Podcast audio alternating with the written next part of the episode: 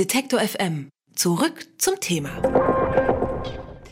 Eine weitere turbulente Brexit-Woche liegt hinter uns. Eine Abstimmung nach der anderen, 21 Parteiausschlüsse, dazwischen Bilder von dösenden Politikern und ein kleines Familiendrama. Währenddessen trägt Premierminister Boris Johnson seinen erbitterten Machtkampf mit dem Parlament weiter aus und er will den EU-Austritt, wie vorgesehen, am 31. Oktober erzwingen, egal ob mit oder ohne EU-Abkommen. Gerade das, einen sogenannten No-Deal-Brexit, will die Mehrheit im britischen Unterhaus abwenden.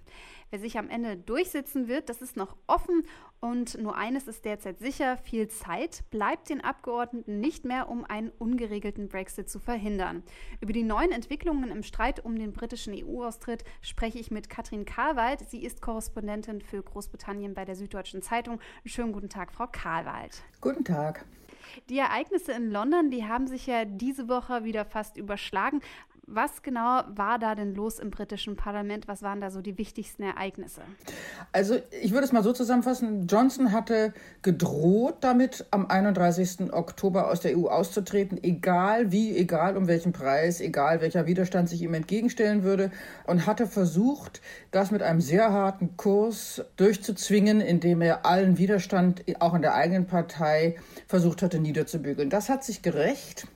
Die Opposition, die unerwartet äh, geschlossen agiert zurzeit, weil sie Morgenluft wittert nach seinem furiosen, etwas lautstarken Anfang im Juli, ähm, hat zusammen mit Tory-Abgeordneten ein Gesetz verabschiedet in Windeseile, das ihn im Grunde dazu zwingt, ähm, spätestens bis zum EU-Gipfel Mitte Oktober entweder einen Deal mit Brüssel auszuhandeln oder aber um eine Verlängerung anzugehen. Das heißt also, derzeit zumindest ist der No Deal am 31. Oktober offiziell abgewendet. Johnson wollte deshalb umgehend Plan B umsetzen und Neuwahlen erzwingen. Das hat die Opposition zusammen mit Tory-Abgeordneten auch verhindert. Und zurzeit, würde ich mal sagen, ist es ein bisschen schwierig. Er hat keine Option, es sei denn, er überredet die Opposition doch noch, vorgezogene Neuwahlen ähm, mitzumachen. Die sind, wollen sich aber hart stellen und am Montag nochmal dagegen stimmen. Und am Dienstag verabschiedet sich das Parlament ja dann schon wieder in die Sitzungspause bis Mitte Oktober. Wie, wie geht es denn da jetzt weiter? Na, Sitzungspause ist eine freundliche Formulierung. In die Zwangspause ist es ja. Das ist etwas, wo ich im Nachhinein sagen würde, hat sich Johnson ziemlich verkalkuliert. Er wollte das Parlament ruhig stellen über fünf Wochen, indem er es in eine ungewöhnlich lange Zwangspause schicken wollte, mit der Begründung, er müsse in der Zeit die Regierungserklärung vorbereiten, die er am 14. Oktober halten wollte. Nun ist es aber so, dass diese Zwangspause spätestens ähm, ab Mittwoch beginnen muss. Ähm, und er damit sich selbst die Zeit abgekürzt hat, in der er das Parlament eventuell in, in Sitzungen noch überreden kann oder verführen kann oder überzeugen kann oder wie auch immer oder erpressen kann, den Neuwahlen noch zuzustimmen. Das heißt im Grunde, wenn sich das Parlament ähm, auflöst gegen seinen eigenen Willen, um erst am 14. Oktober zur sogenannten Queen's Speech wieder zusammenzutreten, dann würde ich denken, hat er damit letztlich im Nachhinein wahrscheinlich einen Fehler gemacht. Also meinen Sie, Boris Johnson hat sich da kalkuliert, das war jetzt kein ja, kalkuliertes Chaos, sondern er hat sich so ein bisschen verzockt.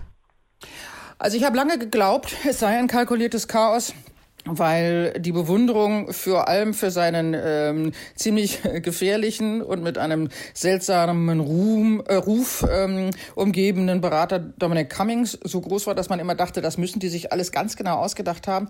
Inzwischen frage ich mich manchmal, ob es wirklich sein kann, dass die, dass die äh, Regierung beziehungsweise die Tory-Leitung war es ja im Wesentlichen wirklich die Stimmung im Parlament so falsch eingeschätzt hat, auch die Stimmung in der eigenen Partei so falsch eingeschätzt hat, dass sie vor allem zwei grundlegende Fehler gemacht hat. Der eine grundlegende Fehler ist, die eigene Partei gegen sich aufzubringen. Das ist ihnen wirklich gelungen weil äh, Johnson ja mit der mit dem Hinauswurf von 21 Abgeordneten, dem inzwischen auch einige weitere freiwillig gefolgt sind aus Protest, tatsächlich den gesamten liberalen Flügel seiner Partei massiv verärgert hat und zum anderen, weil er unterschätzt hat, glaube ich, dass die Partei äh, dass die Opposition, Entschuldigung, bei in, de, in, dem, in dem Wissen, dass wenn sie einig sind, sie Johnson ziemlich in die Enge treiben können, ähm, eine Einigkeit tatsächlich gezeigt haben, von der wohl die letzten Monate niemand geglaubt hat, dass es gelingen würde. Auch ich habe vor zwei Monaten noch kommentiert, das schaffen die nie und äh, Corbyn will unbedingt äh, Premierminister werden und die ziehen nicht an einem Strang. Sie ziehen an einem Strang und sie sind überraschend diszipliniert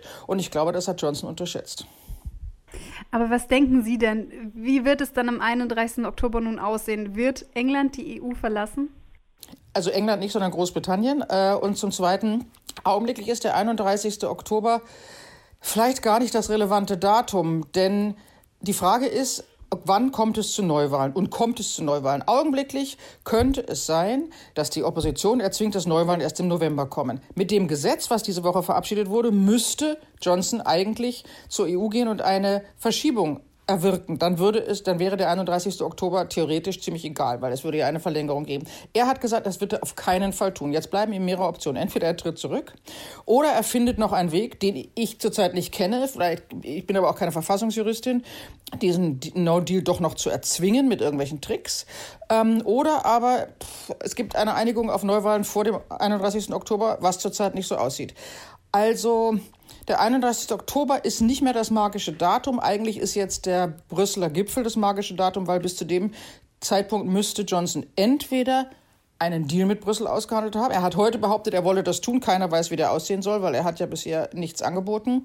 Oder aber er muss ähm, möglicherweise ein Misstrauensvotum gegen sich selbst beantragen. Das wäre allerdings wirklich Ironie des Schicksals. Der Machtkampf zwischen Premierminister Johnson und dem britischen Parlament hat sich in den vergangenen Tagen weiter zugespitzt. Und über diese ereignisreichen Wochen in London habe ich mit Katrin Karweit gesprochen. Sie ist Großbritannien-Korrespondentin bei der Süddeutschen Zeitung und ich sage danke für das Gespräch. Bitte sehr. Alle Beiträge, Reportagen und Interviews können Sie jederzeit nachhören im Netz auf detektor.fm.